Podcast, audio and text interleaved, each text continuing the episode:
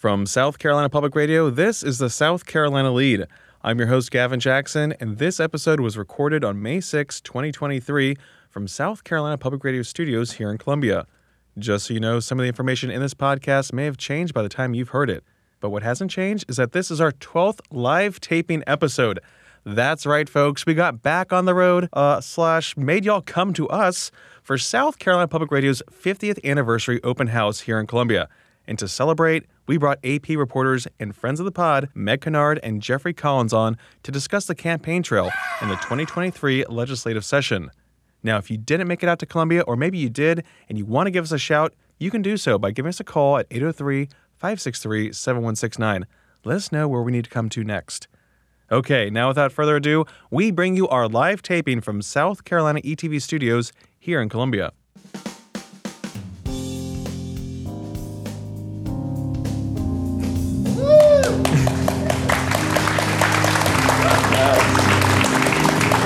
To the South Carolina Lede, and this week in South Carolina, our crossover episode with our live studio audience here in Columbia for our 50th anniversary celebration of South Carolina Public Radio. Joining me with this wonderful crowd is Meg Kinnard and Jeffrey Collins with the Associated Press. We're here to talk a lot about politics, the state assembly, and what's going on in Columbia. So, Jeffrey, without further ado, let's just jump into the legislative session. Obviously, we're taping this on May 6th. Um, we're going to time travel a little bit with this TV episode because the session will play out this week. This will air later on Friday evening. But tell us what we can expect in this final week of the session, Jeffrey. It sounds like abortion's coming back up. We saw that bill die in the Senate. How's it going to play out in the House at this point? We'll see how my prediction skills work.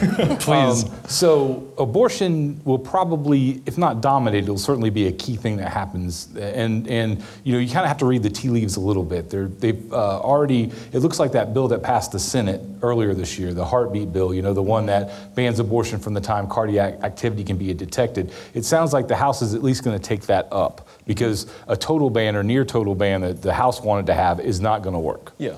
So at this point, you know, it looks like that Senate bill will end up in committee, probably get passed out of the House committees and end up on the House floor.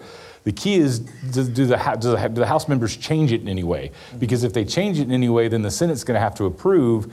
And depending on the changes that get made, you know, the Senate's margin was razor thin to pass it in the first place. So if any changes get made that the, you know, the, the three women who are Republicans or the two men who are Republicans who have opposed the total ban don't like, the votes may not be there to pass it. So next week it'll be interesting to see how all that plays out. I suspect that's part of the reason that next week is not the last week of the session.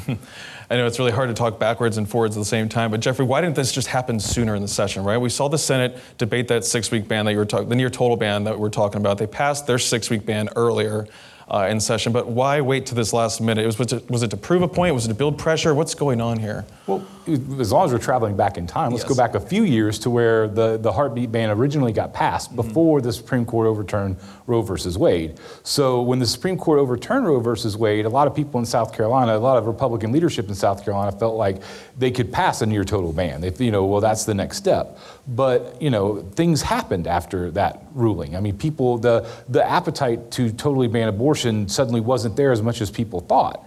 And so, you know, the House leadership, which is a little more conservative, wants that total ban. But the Senate, they can't get the votes for it. And so it became a game of chicken this year, essentially. You know, the, each, you know, the House passed its near total ban, the Senate passed its six week ban, and waiting for one side or the other to blink. And what's happened over the last six months is you know, more stricter abortion laws have been passed in Florida, which I believe is a heartbeat. Mm-hmm. North Carolina is 10 to 12 weeks. It looks like that's going to pass through their legislature. So suddenly South Carolina is at somewhere between 20 and 22 week ban, and we're definitely an outlier in the Southeast, and you know, we're typically not. We're typically not at that point in the South. We're typically one of the more conservative states in the Southeast. So that's been one of, and that, that's kind of finally pushing this towards a resolution. I think is is the Republican leadership in the Senate in the governor's mansion, in the House, they don't want another, you know, six to nine months of that kind of 2022 week ban. So I think there will be a resolution. We'll just have to see how it works out. But again, if they don't pass that bill at the end of session this week, like we're talking about, looking ahead, then they can't come back unless the governor calls them back because that's not going to be in the sine die resolution, which stipulates what they can do in the off season. Right, and that's that's another thing that's going to happen this year that hadn't happened in a long time. They aren't passing a sine die resolution, which the sine die is kind of like the the blueprint for what they can talk about when the regular session's over. Typically, they'll put a few things in there, like we're going to talk about this one issue and about the budget. Mm-hmm. But if there's not a sine die passed, which, like I said, hasn't happened this century in South Carolina, then the governor is the only one that can call him back. And when he calls him back, it's wide open to anything. Mm. So, you know, if you read the tea leaves and kind of look at things, it sounds like they don't have enough time next week to finish abortion and some other things. So I suspect you'll see the governor call them back into session. And in fact, almost like almost like a tie football game, we'll have overtime. We'll, mm-hmm. you that next week we'll come back in. It'll probably be fairly regular, like a regular week. They'll deal with abortion if they can or whatever other things they have. And then maybe there's an, uh, some budget things that get dealt with. But it sounds like they're going to wrap up their work by the end of the month, but we'll have that extra time. Mm-hmm. So Thursday is not the end of the session. Spoiler alert. Yes. Um, but Jeffrey, let's talk about some things that have happened. We saw the governor uh, sign the Education Scholarship Trust Fund or voucher bill into law this past week. Tell us about that. That was a long time coming, a big win for Republicans in the state. Uh, what does that bill do? What does that law do, I should say, and who does it benefit? The, uh, what the bill does is it allows uh, public money to be spent on private school tuition, on books, on technology, things like that. And, um, and it's capped at eventually at 15,000 students. It'll start off at 5,000. And there's also an income level that you know, a, a, a, that you get to. In other words, like, you know, if you make too much, you can't get to it. Eventually, though, the income level will go up to about $120,000. But mm-hmm. this will allow, in three years, 15,000 students across the state to go to private schools. And, um, provide, and then if it works, you'll probably see it expanded.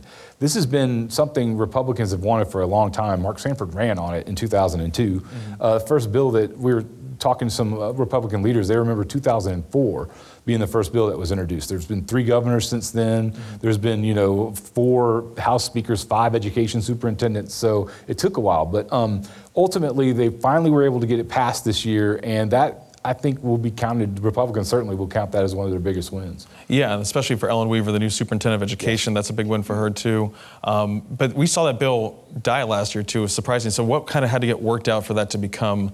Uh, I guess to the, get to the governor's desk this year. Yeah, that was that was a very big surprise. One of the biggest surprises of last year. But I just think in the end there was some worry about accountability, whether or not that there needed to be testing done, that the students that were getting these vouchers should they be tested, and things of that nature. And I just it was one of those deals where sometimes in South Carolina legislation it just needs like a little tweak and maybe one more year gives people under gives people a little impetus to it mm-hmm. i did note that you know it originally passed the house the senate changed it some but the house didn't change it because mm-hmm. i didn't think they, they didn't want to send it back yeah. to the senate to give it any chance i mean you know that's another south carolina thing a lot of times sometimes you take 80% of what you want or 70% of what you want just because you don't want to end up in the same place again mm-hmm yeah, good getting in the way of the perfect or perfect getting in the way of the good. Yes. Um, sticking with teachers, sticking with education, we did see that uh, teacher paid time leave was also a big bill moving. Is that going to the governor's desk yet? I know it just got through the Senate. It's kind of yes, it, well, it should. I think they made this minor change, but there's those every indication it's passing. You know, almost unanimously, if not unanimously. So yes, it's it will probably get on the governor's desk, but certainly before the end of the month. And that's six weeks for teachers if they adopt or if they have a child just parental uh, time off. Right, and it kind of it fits a little a little odd loophole they had because state employees got that last yes. year. They passed that for all state employees, but teachers are a different group. They're state employees, but they're considered different. So mm-hmm. they had to come back around, and and the six weeks is one of the longest amounts of leave time in the southeast. So mm-hmm. it is a it, it is an impressive win for state employees and teachers. And then when we talk about the budget, we're talking about teachers, we're talking about pay raises too. Uh, what's the budget looking like right now, Jeffrey? The Senate got it through, sent it back to the House. Any big changes there? Anything that people should maybe be paying attention to with what's going on? Because we have so much money. We're about to get, I think, more money uh, announced from state economists as well. Like sacks of money. I mean, it's, just, it's, it's amazing for somebody who sat through you know the recession in 2008 and, uh-huh. and budgets that were barely in the single digits of billions. I mean, they, they this year's budget is 12, 13, depending on how you want to look at, about 13 billion dollars. Mm-hmm. Um, one of the big things state raises for all state employees. They've been trying to catch up salaries for teachers and state employees that didn't they didn't get raises when times were a little more lean over the past decade. So that was a big one. Um, honestly, they're kind of both in the same place. I mean, the, the one biggest difference I saw is the Senate didn't include money for roads and bridges that the House and the governor wanted. Yeah. But that being said, there's going to be a meeting of the folks that you know predict how much money South Carolina gets, and that's on Tuesday. And chances are there will be another nine-figure addition to the budget. I mean, you know, hundreds of millions of dollars. Yeah. And so those few things that didn't get into the budget, suddenly they may be able to get in there. So, you know, it's been a very mild budget fight compared to other years. And in fact, you know, I'm not, you know, everyone around the State House is saying don't expect a lot of vetoes from the governor, even. I think everybody's very happy, which, you know, if you have a lot of money, it's easy to be, it doesn't buy happiness, but it can rent it, you know? Can buy you a boat. yeah, yeah. But kind of along that line, Jeffrey, too, just talk about some bills that uh, didn't really go anywhere that you thought maybe were going to go somewhere, i.e., medical marijuana. I mean, that was supposed to be a big one this year for Tom Davis. Uh, it got through the Senate last year, died in the House last year, was set to like rock and roll through the Senate this year, and then all of a sudden, no Yeah, dice. that was a surprise. I mean, because medical marijuana, we looked like we were, last year, it looked like it was coming to a vote in the House. It passed the Senate, and it looked like it was coming to a vote in the House, and they had a procedural uh, rule that I won't bore everybody by going into great details, but essentially the, uh, the Speaker of the House at the time, Speaker Pro Tem Tommy Pope, ruled that it was out of order, and so that killed the bill last year. So we all kind of figured it would be one of those things that gets into the same position this year, but no, I mean, the Senate had an opportunity to place it in a, in a spot where they could debate it fairly immediately, and they didn't. And so, and take it out of committee and put it prominent. So that was kind of a surprise. And I think everybody's still kind of scrambling to figure out exactly what's going on. Um, Tom Davis has done a lot of work on other bills. He's the chief sponsor and been fighting for medical marijuana for going on a decade now. So I wouldn't be surprised if sometime in, in this upcoming week they do something to help out Tom, Tom's bill. The um, other thing, well, another bill that I've been, that I, I won't say I'm surprised, but it's ended up in the same spot as the hate crimes bill. You know, South Carolina and Wyoming are the only states in the, in the union that don't have a bill specifically making hate crimes, uh, enhancing penalties when you do, when you commit a crime, an assault, something like that, based on hatred of someone's race, age, sexual orientation, those kind of things. And um, once again, the bill has gotten to the same place it's gotten before. It passes the less, the more conservative House, but it ends up, and, it, and then it gets through the Senate committees, but it sat on the floor. And that's been something that's caused a lot of friction in the Senate between Democrats and Republicans. It's really, there's, there, like I said, it, it's one of those undercurrent kind of things, but there's a lot of anger that it hasn't come on the Democratic side that hadn't even come up for a vote yet, that it's sat on the Senate floor for basically two years now and nothing. And Jeffrey, that goes back to the Senate having that ability to block bills and then just Yes. use them as bartering chips too, which is what we're seeing a lot of this this week, especially. Yes, uh, you know, there's this procedure called putting your name on a bill where you put an objection on a bill, and unless they're able to get it into, like, do some legislative maneuvering, get it into what they call special, you know, special order status or things like that, that mm-hmm. when someone puts an objection on the bill, it's just very difficult to bring up. And so Democrats did put a bunch of objections on bills last week. That kind of forces them into bargaining situations. Maybe, okay, we'll, we'll hear this bill if you'll take your name on it. And it's not just Democrats that do that. The, the hate crime bill is several Republicans that put their name on it. And that, it happens all the time. That's one of those legislative things, you know? And then when we talk about penalty enhancements for hate crimes, we're also talking about some other penalty enhancements when it comes to bond reform. That was a big push for Republicans too to get done. Is that going to make it across the finish line too before session ends? Yes, both the House and the Senate have passed their own versions of the, the bond bill. There's differences, like one key difference is the House bill and the one that the governor supports would uh, allow somebody that commits a violent crime while they're out on bail to have five years added to their sentence. Why, where the Senate took that out, and the Senate's problem was, well, that may or may not be constitutional. The constitutional question is, okay, so I was in jail for an assault, and then I committed a crime, another assault while then on bond, but I get found not guilty of the first one. Can I get five years for something I was never found guilty of in the first place? So there, you know, that's why the Senate took that out. Now, again, we, the governor last week was pretty adamant. He wants some kind of enhanced punishment. So the the couple of uh, lawmakers from the House and a couple of lawmakers of the Senate will come together in a conference committee and negotiate that out. I think that happens. I, I, it's, it's, it's everyone wants it. And it's one of the, and it's one Henry McMaster, the governor, has been pushing for it hard. So I think that one you'll see. And Jeffrey, before we jump to Meg, really quick, I want to ask you about just some gun reform legislation too that might go through. And we're talking about uh, making sure that felons can't carry weapons in the state. What's going on with uh, with all those bills at this point? Well, that, that was another thing that the governor last week was very adamant about that he wants a bill passed in some way, somehow, however it works, that it would allow someone, if, if a felon's in possession of a gun, which is illegal, then they would get an extra sentence in state court. It's a federal law, but you know, sometimes it's hard to kick things into federal court if there's not necessarily a place to be. It just would be easier, like a one-stop shop, right? Like if mm-hmm. you have a felon who has a gun, sticks up a convenience store, well, you don't have to push that into federal court. You just have that all done in the state court. The other, and I think that will probably end up happening. It's just a matter. There's probably been a lot of texting and talk over the weekend about how they're going to figure that out, but I think that's going to end up happening.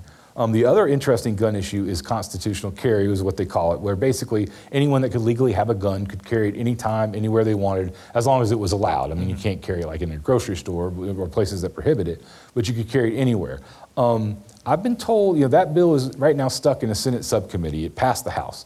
Uh, I've been told there will at least be some efforts to try to pull that thing up some way, somehow, because there's a lot of Republicans that want that to happen. You know, South Carolina a few years ago passed the, the open carry, but you had to have a concealed weapons permit.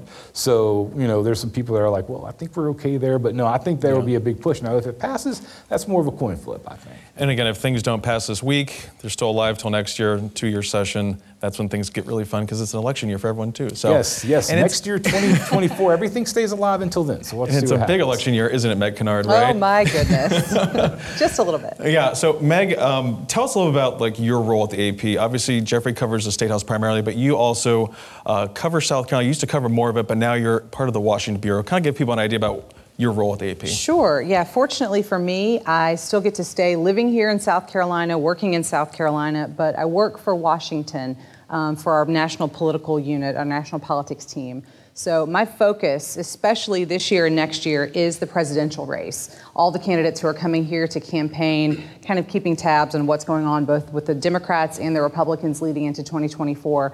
Um, but I get to do all of that for you know national coverage, but still being here in South Carolina, where I've been with the AP and also been living for 18 years. So um, I feel like, you know, it kind of gives me a good perspective while I'm covering national politics. I'm based out here, and what I like to say, you know, I get to live in the real world, mm-hmm. but still cover politics. Um, so I think that adds richness to our coverage, especially when it deals with politicians and issues pertinent to South Carolina. Um, but yeah, that's that's what I'm doing. Can you tell us who's going to win the race? Well, we're about to have our big meeting to decide, so I'll, I'll make sure to fill you all in. Speaking of that, Meg, we've been bouncing around the state. It's really nice. We get to travel together. We get to see the different places of the state and hear from these candidates face to face. Big news was this past week when we were down in Charleston hearing from Senator Tim Scott, who made uh, no bones about that he'll be jumping in the race later this month. Which well, he just said he's going to have a special a big major announcement, yes. which you know could be any number of things. Indeed. But it's nice when they give us a heads up, yeah, right? it is nice. Not just surprise. Here so, kind of tell us how you think that's going to affect the race. I was talking to Nikki Haley the other day on This Week in South Carolina, trying to pin her down about how that's going to affect her candidacy because, again, so similar in so many ways. How do you see this shaping up? It is really interesting to have covered as many cycles as we all have. I think this is my fifth cycle mm-hmm. or sixth. I don't know. Um, I've been covering presidential politics um, since 2004. But to be in an early state, um, obviously there's a lot of importance on South Carolina. We're the first primary in the South for Republicans. We're the first primary in the country now for Democrats. So there's a lot of interest here anyway. But now, on top of that, we have two homegrown candidates. Mm-hmm who have both been in statewide elected office in South Carolina, have been reelected multiple times at that level, and are also longtime allies and have considered each other friends at certain points in the past, have drawn on the same donor base, supporter base, um, even used the same consultants for a time. So now to have both Tim Scott and Nikki Haley in the race for the GOP presidential nomination, that's an unprecedented event, certainly for me as a political reporter, but I think all of us here in, in South Carolina, we can't help but watch it closely. Mm-hmm. So it's going to be a lot going on in it's South Carolina, right? Yeah. and it, yeah. like we have seen that division, right? We've seen like staffers, for example. We've seen like you're talking about donors. So it is mm-hmm. interesting to see that play out because uh, you know, money is obviously key to this and going the distance, and Tim has plenty of it. We saw the governor raise a good bit of money, but you got to keep raising money to keep going the distance to make it to February of 2024. Absolutely. Money is key. And, you know, there's obviously, when you're a candidate at any level, particularly these presidential candidates that we're watching, they're getting out to a lot of states that might not know them as well as South Carolina, certainly spending time in Iowa and New Hampshire and the other places that factor in in early ways in the nominating calendar. But even within here in, in South Carolina, uh, there's a huge competition for the, those donor dollars. And frankly, to be able to make those trips out to other parts of the country to keep that campaign mechanism going, you have mm-hmm. to have the money. But then it's circular because you also have to be able to show your donors that you're a good bet, and so they should keep giving you money so you can keep making those trips. And when you've been drawing on, in large part, a very similar pool of donors, that's tough, particularly for these two South Carolina candidates.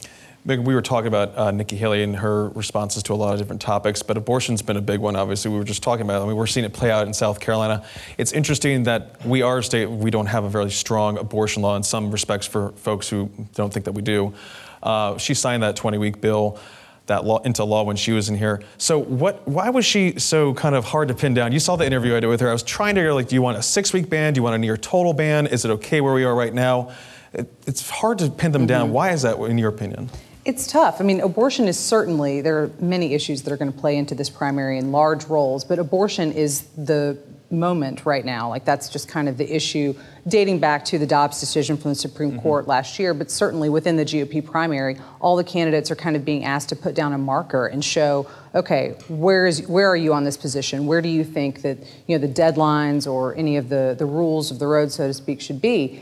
And you know, even for, particularly for Nikki Haley, who had this big abortion policy speech that mm-hmm. she was mm-hmm. going to give a couple of weeks ago, and she did, and she gave it at a major um, anti-abortion group's headquarters in Washington. She didn't lay down those those markers. She didn't lay down those deadlines. She talked about the need for a national consensus on the issue which sounds great when you're trying to figure out what's the best path forward on a difficult issue. But in a campaign that's mm-hmm. focused a lot on the numbers, the number of weeks, the deadlines, those kinds of things, she didn't really put that marker down in the sand. And from a political policy standpoint, again, I'm just an observer in this process, I'm yeah. no expert. But when candidates do kind of set out those concrete deadlines and policy positions, that gives their opponents in the race a pretty specific place to go after them, should they so choose, a, point of disagreement. And by not doing that, that does make it a little bit more difficult for other candidates in the race to say, well, I disagree with her. Well, mm-hmm. she didn't necessarily say explicitly where she thinks this issue should be. So maybe she bought herself a little bit more time to try to you know, perhaps eventually come to a number. But like you referenced, the governor, when she was governor, did sign, you know, a 20 to 22 week ban, depending on how, you know, you kind of consider the issue. Mm-hmm. In, in terms of other states that are putting through far more restrictive policies lately, that's you know a pretty generous timeline. So you know we don't really know where she is personally if she's changed from you know back when she was governor with 20 weeks. Mm-hmm.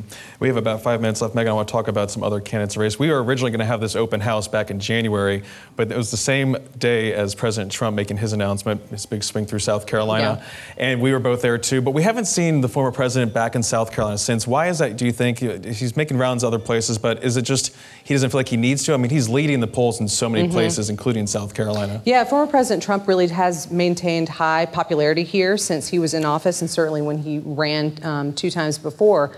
Um, so he may be looking at South Carolina as a place where he does have a lot of support, and he knows it. He's got the governor um, already vocally supporting him, as well as Senator Lindsey Graham and several members of the congressional delegation. So, you know, he may, it's, it's not like he's just saying, oh, yeah, that's in my win column, I know it, but, you know, perhaps focusing on some other areas between now and then. And honestly, he may be letting Nikki Haley and Tim Scott and potentially Ron DeSantis also kind of, you know, compete for whatever tier you would consider that of the candidate level mm-hmm. um, at this point. And then you know, I'm sure we'll see him back before too long. Yeah, because we also did see Florida Governor Ron DeSantis mm-hmm. up in the upstate in Spartanburg a, a couple days ago. Uh, pretty big turnout there too. What's your read on that situation and his reception so far? I mean, he has not declared yet, but right. antici- it's anticipated that he will pretty soon. Yeah. What was your take when we saw that crowd? there were certainly a lot of people who I think are, are very curious. You know, they, have been waiting for to see how this campaign shakes out. We're still very early, even though I keep we've been saying that for months, and it was very early then, and it's still early now. But I think there's a, a high level of curiosity when it comes to Ron DeSantis and what kind of candidacy he could put forward. Um, we have seen some members of the legislature saying that they're willing to be behind him should he eventually announce the campaign that we're all presuming is getting ready to happen. Um, but especially in a state like South Carolina, with two homegrown candidates as well as former President Donald Trump being very popular, it's kind of a waiting game. And, and people, frankly, are telling us they really want to hear more from Ron DeSantis. They're glad he made that trip mm-hmm. and he came to South Carolina and did a couple of events, but they really expect to see candidates more since this is an early primary state. And so they're wanting to see more commitment from him to spend the time here. We haven't seen too many barbs being thrown at either of them yet. I mean, we saw Nikki Haley kind of saying that stuff about uh, Disney and Florida mm-hmm. and like kind of wading into it too. And then, you know, the supporters of DeSantis kind of jumping on that too. Can we expect to see more of that? I mean, they're already starting to run these ads against each other. Oh, I think absolutely. I mean, you know, I, like I said, I've covered many cycles before. And in 2016, we saw this in very large part, not mm-hmm. just with then candidate Donald Trump and the other candidates, but a lot of you know those kind of second tier candidates kind of arguing among themselves. Here we've seen that already happening a lot, especially with Governor Haley's PAC, her political action committee. Um, going after Governor DeSantis and a lot of the Disney moves. A lot of that's coming from her, but it's also coming from her PAC, and that's kind of the role that we see these these political committees kind of playing out. So yeah, we're definitely going to see more of it for sure. And when you talk to folks, like we were up in, uh, when we saw Nikki Haley and Greer the other day, like what, what, what's the vibe there? I mean, obviously, we're, again, talking about Tim Scott, I'm just so confused about this lane that they're both going to be in, how people are going to differentiate between them. What do you see being the deciding factors between those two, in your opinion, from what you've seen? I mean, it's, I think there are a variety of things. I think there are some people who would probably say they want to see someone running for president who has executive experience, and as a governor, clearly that's something that she does have that he doesn't. Um, you know, he also hasn't been on the international stage. I mean, he's a senator, and so he plays a role in foreign policy, but he's been focused a lot on banking and some other economic development issues. Yep. And so, depending on kind of where you see maybe those two things factoring together, um, but you know, Senator Scott has said that you know if he's putting on a campaign, it's going to be positive. That he's going to be focusing on the good that he sees that he could bring to this race, and not kind of going after the other candidates and his competitors. Um, and that could be a vibe that people are looking for, and frankly, maybe hungry for mm-hmm. after the 2016 cycle and the 2020 cycle in a divisive world of politics. If people are looking for somebody with a positive message, maybe he's more their guy. We all got to stay positive. I mean, you know, I cover politics yeah. full time, so like it's hard. It's to interesting, not... yeah, right there. Like everyone's happy and nice right now, but we're right. going to see it all oh, break yes. out. So, Meg, with about 30 seconds, what are you looking for? What should we be watching for in the next couple months leading up to 2024? I think we're going to see more candidates getting in, and we're going to see the candidates as they all kind of like congeal together in mm-hmm. the race, kind of figuring out where their lanes and who's going to be going after whom on what issue. Mm-hmm. You know, abortion is clearly going to continue to come up, and so that's going to, you know, more people are going to be putting their markers down and, and trying to parse through that. But then, depending on what's happening with the economy and the debate over the debt ceiling, yeah. that's something that candidates are certainly going to be asked to, you know, weigh in on. And well, how would you handle this if you were president? That's real world economic politics that affects everybody, and so we're certainly going to be hearing candidates on that. A lot to look forward to. So. Luckily, we have people to do that for us. Jeffrey Collins, Meg Kinnard with the AP. Thank you guys so much. Absolutely. Thank you. Thank you.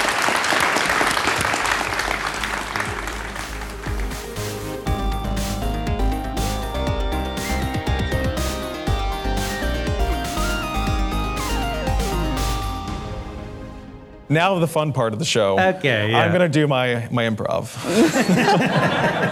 um, but I do want to say thank you to everyone for being here, but let's open this up for the wind down. We're going to do our little wind down. Correct. If you listen to the podcast, yes. it's our little break from the news, even though sometimes we talk about the news.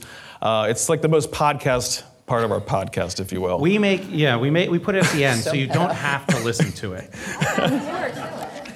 Um, and this is when AT gets to shine too. So, um, without further ado, uh, welcome to the wind down section. Like I said, a little break from the break from the news. Oh, oh yes. AT Shire, our live taping with this this great audience. Oh, we need them all the time. You should oh. see me on Mondays and Fridays. I'm always like this. The best crowds are in excited. Columbia. you know what I mean? Yeah. So let's throw out a controversial topic, AT. So, what yes, do you have for us? Let's explain this here a little bit. So at the wind down, I, I sort of just uh, I'm. Uh, I'm an intolerant man. I, yes, lact- contrarian, some would say. Lactose intolerant at, all, you know. and so I have some hot takes. Meg understands. Uh, yes. I'm a strange, strange person. And so uh, to get down here, we normally talk about something that uh, Gavin and I really just want to. Uh, just shoot the breeze, you know what I mean? Yes. And so, uh, a topic we've been on recently has been ChatGPT. Oh God, I thought, okay. I thought you were going to say sandwiches, and I was like, not now. I was not. I, I'm avoiding sandwiches here. But so I asked ChatGPT,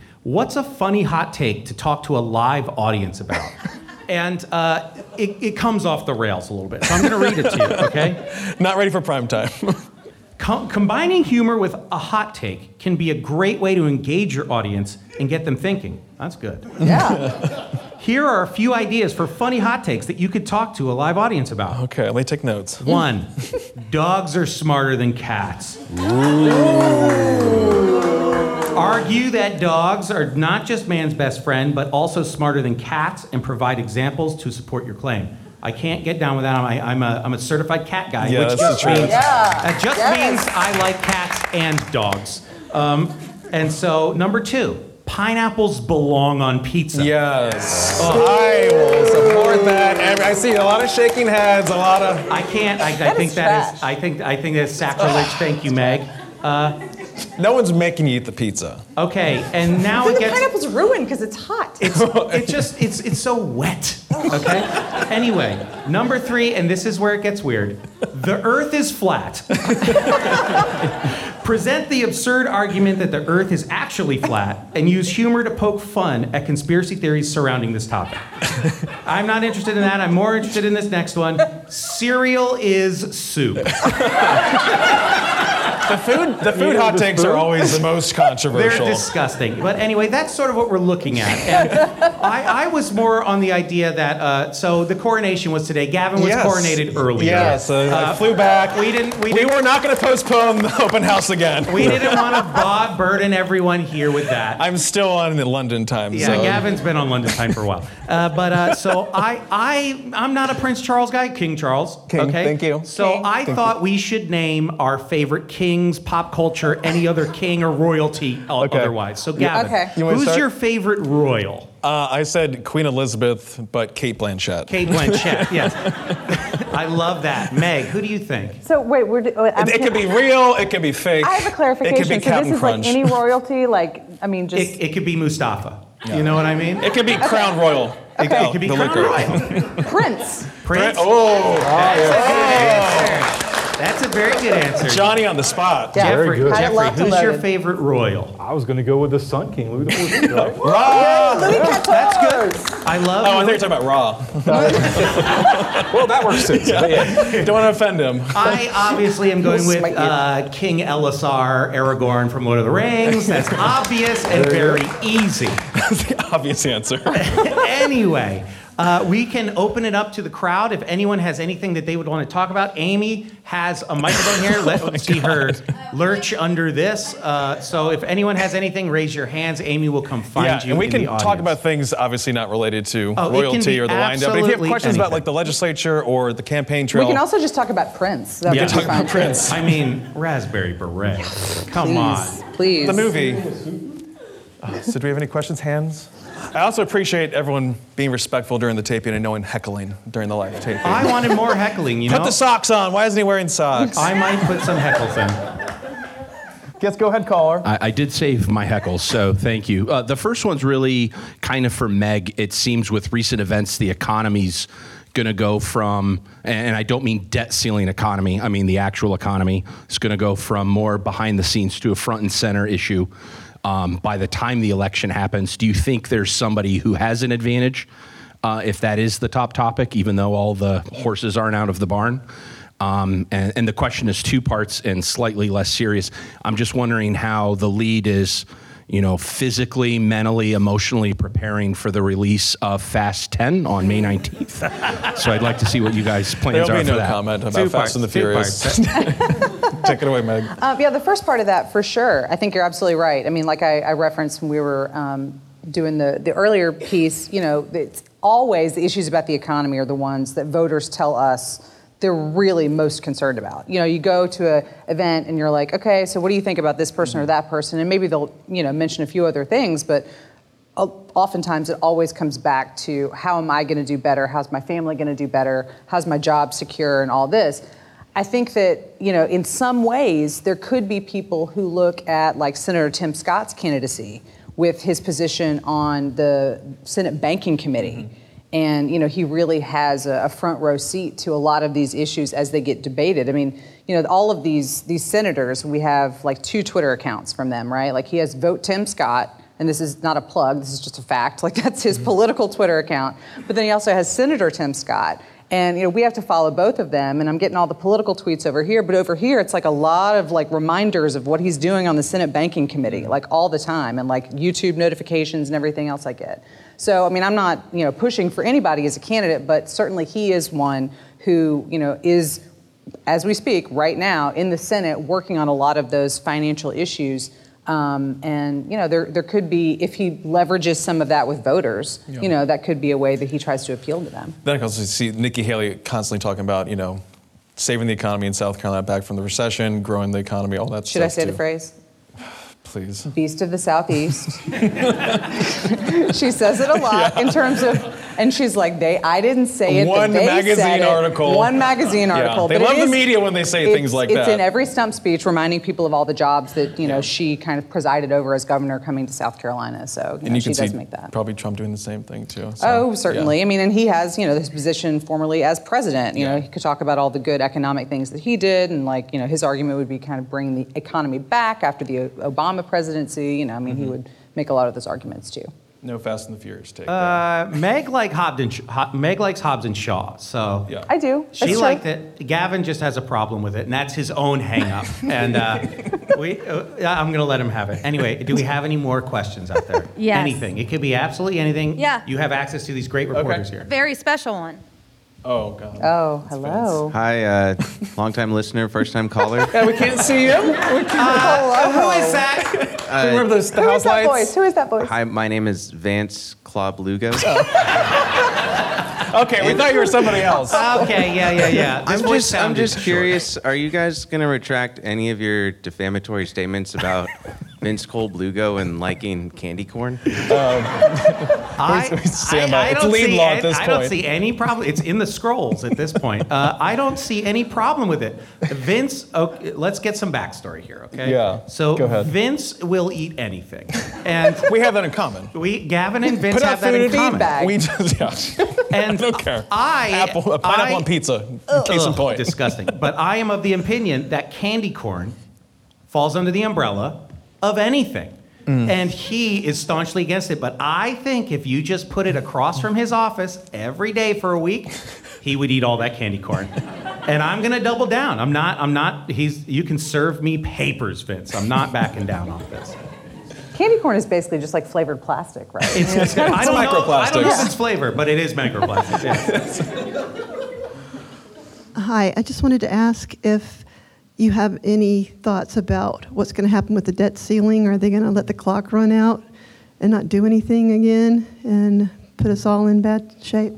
Yeah, I mean, I asked Nikki Haley about that, and she didn't really give me a clear answer. So, but I mean, I can't imagine them going for it. I mean, that's just inconceivable. Unfortunately, essentially, yeah, we see because this so all the much is at stake. The economy's at Yeah. stake. Your retirement's at stake. The stock market. I mean, people are going to be making calls and be like, "Hey, cut it out. Let's just pass a clean bill at this point. Yeah. Talk about you know budget cuts later because you can't hold the whole world economy hostage." Yeah, I mean, and oftentimes, you know, I mean, I, I hate to sound like a cynic, but I am a political journalist. Um, you know, in, in Washington, we see these deadlines come up, and it's like everyone freaks out, and there's weeks and weeks of consternation, and, you know, oh my gosh, hair on fire, what are we going to do? But then ultimately, something does get passed and brokered at the 11th hour.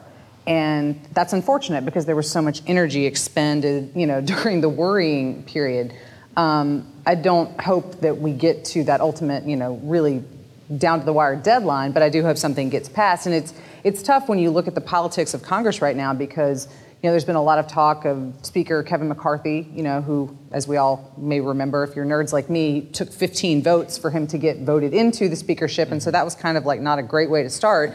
And then you know now it's like, hi guys, like can you get your people together so they can get this bill and you know, that's kind of an uncomfortable position for him to be in. But then there's also the argument of folks who look at, you know, the Republican um, consternation about being able to get a bill out.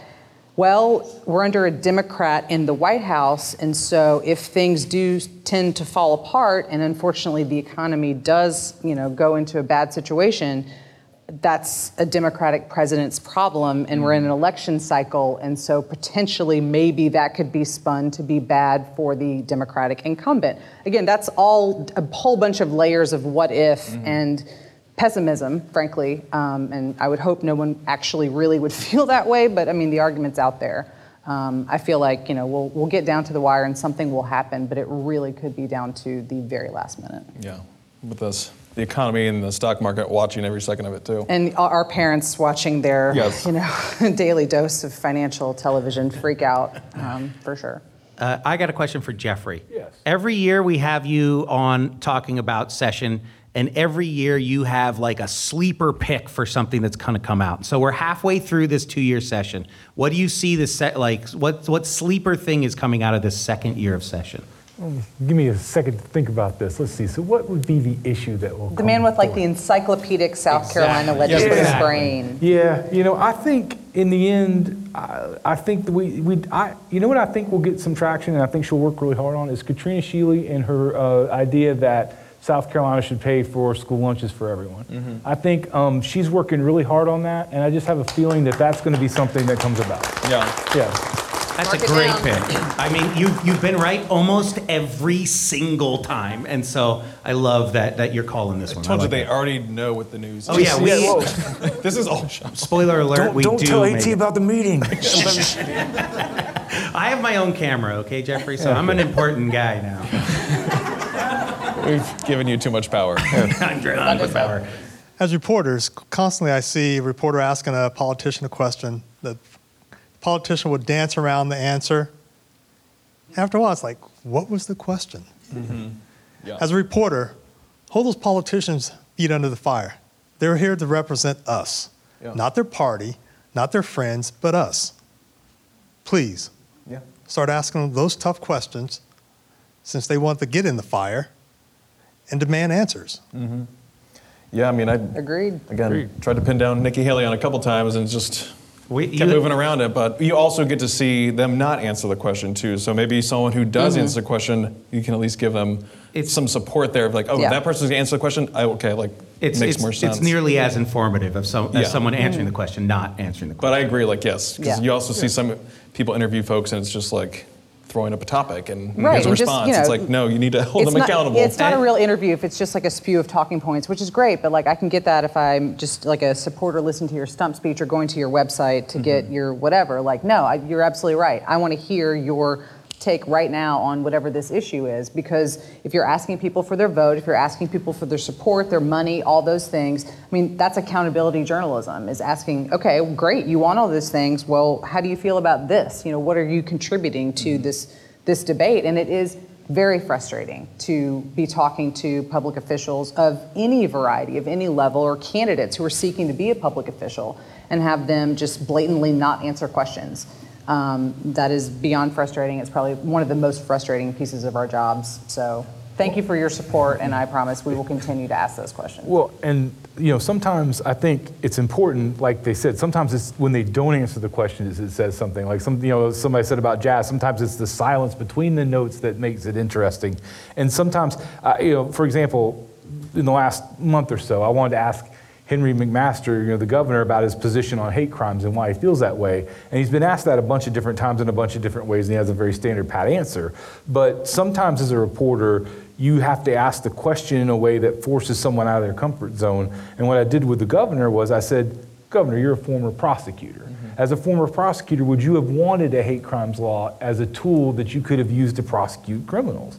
And it took him a minute. He had to think through the answer and, and give an answer that made sense to my question as opposed to something he's always used to doing. And so, as a reporter, I agree with you completely. It's, it's, a, it's, it's pushing people out of their comfort zone. It's not asking, what do you think about abortion, but maybe instead asking them, well, you know, what's, what, you know, asking the question that uh, along the lines of, well, what would you say to a woman who has an ectopic pregnancy? I mean, sometimes it's pushing people out of their comfort zone is what we need And to then do. in that circumstance, sometimes we're met with the immediate answer of, well, I don't deal in hypotheticals. Yeah. You know, but like so much of this is like, well, if you were president, you know, if you're a candidate for president, that's inherently a hypothetical situation. So like Yeah. you should be able to go there, but we get that a lot too. like to know what you think about the hypothetical before I give you the job. You know, how many of us have been interviewed for a job and asked that question? Yeah. A lot of this is reminding about my, reminding me about how Gavin pivoted away from Fast and Furious earlier. see that? When Gabe asked this question. Well, when you Hold them No. accountable, folks. Yes. yes. when you deal with these folks, you pick up some of the tricks. I guess. I thought this was about family, Gavin, okay? Okay, that's all the time we Leave have. It's so wonderful.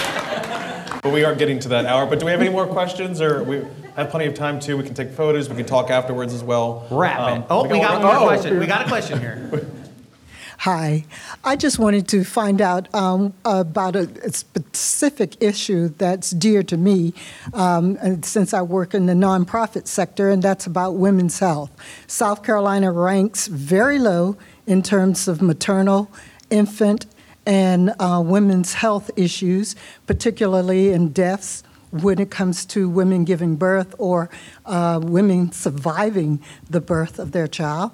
Um, infants in South Carolina, as a nation, as a part of the country, we're very low in that. And, and when it comes to the United States, we're very low in terms of women, maternal, and infant health issues. And I'm just curious as to whether or not any legislative issues are coming up mm. in terms of women, children, and health issues. That's been one of the one of the things that surprised me a little bit about this session is because there was a lot of talk when Roe versus Wade was overturned about yes, we're going to try to get this close to total abortion ban, but on the other side, we're going to do good things for the children and the people that are here right now.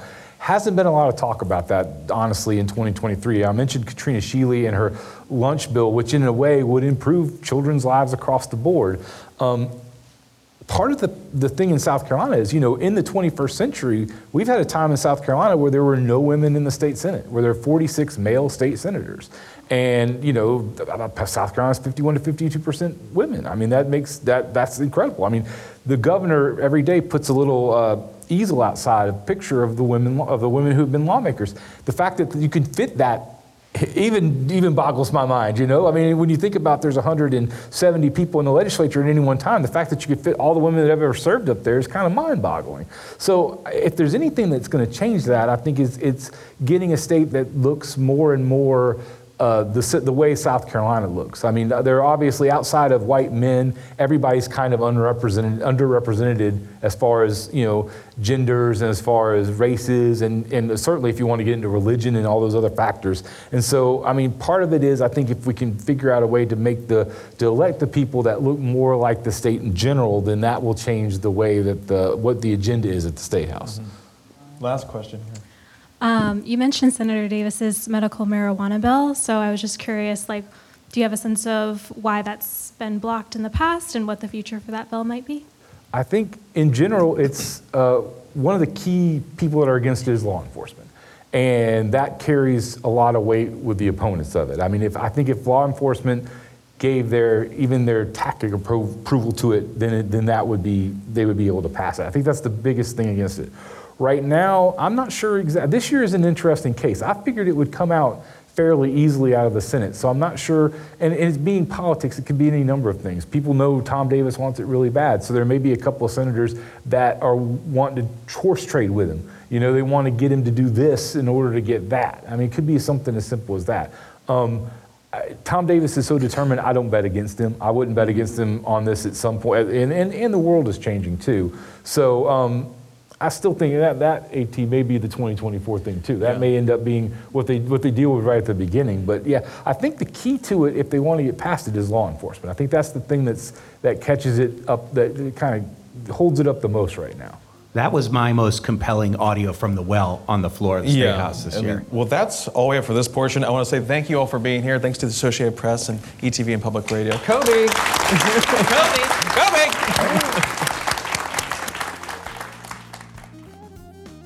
And thanks again for everyone who came out to see us in Columbia. And for folks who didn't get to see us, again, give us a shout 803 563 7169. Let us know where we should go to next. And again, thanks for listening to the pod. Show us your appreciation by leaving us a review on Apple Podcasts or a voicemail. Like I said, 803 563 7169. And you can stay up to date with the latest news on scetv.org and southcarolinapublicradio.org. And don't forget to support your local newspapers. For the South Carolina Lede, I'm Gavin Jackson. Be well, South Carolina. Hi, everybody. Uh, thank you for clapping. I really appreciate that. I'm going to Please take clap. over the show now. There's going to be no podcast. It's just going to be me. Brown liquor. Oh, very nice. It's just one giant improv show. it's just one giant. I need one word from someone in the audience. Anniversary.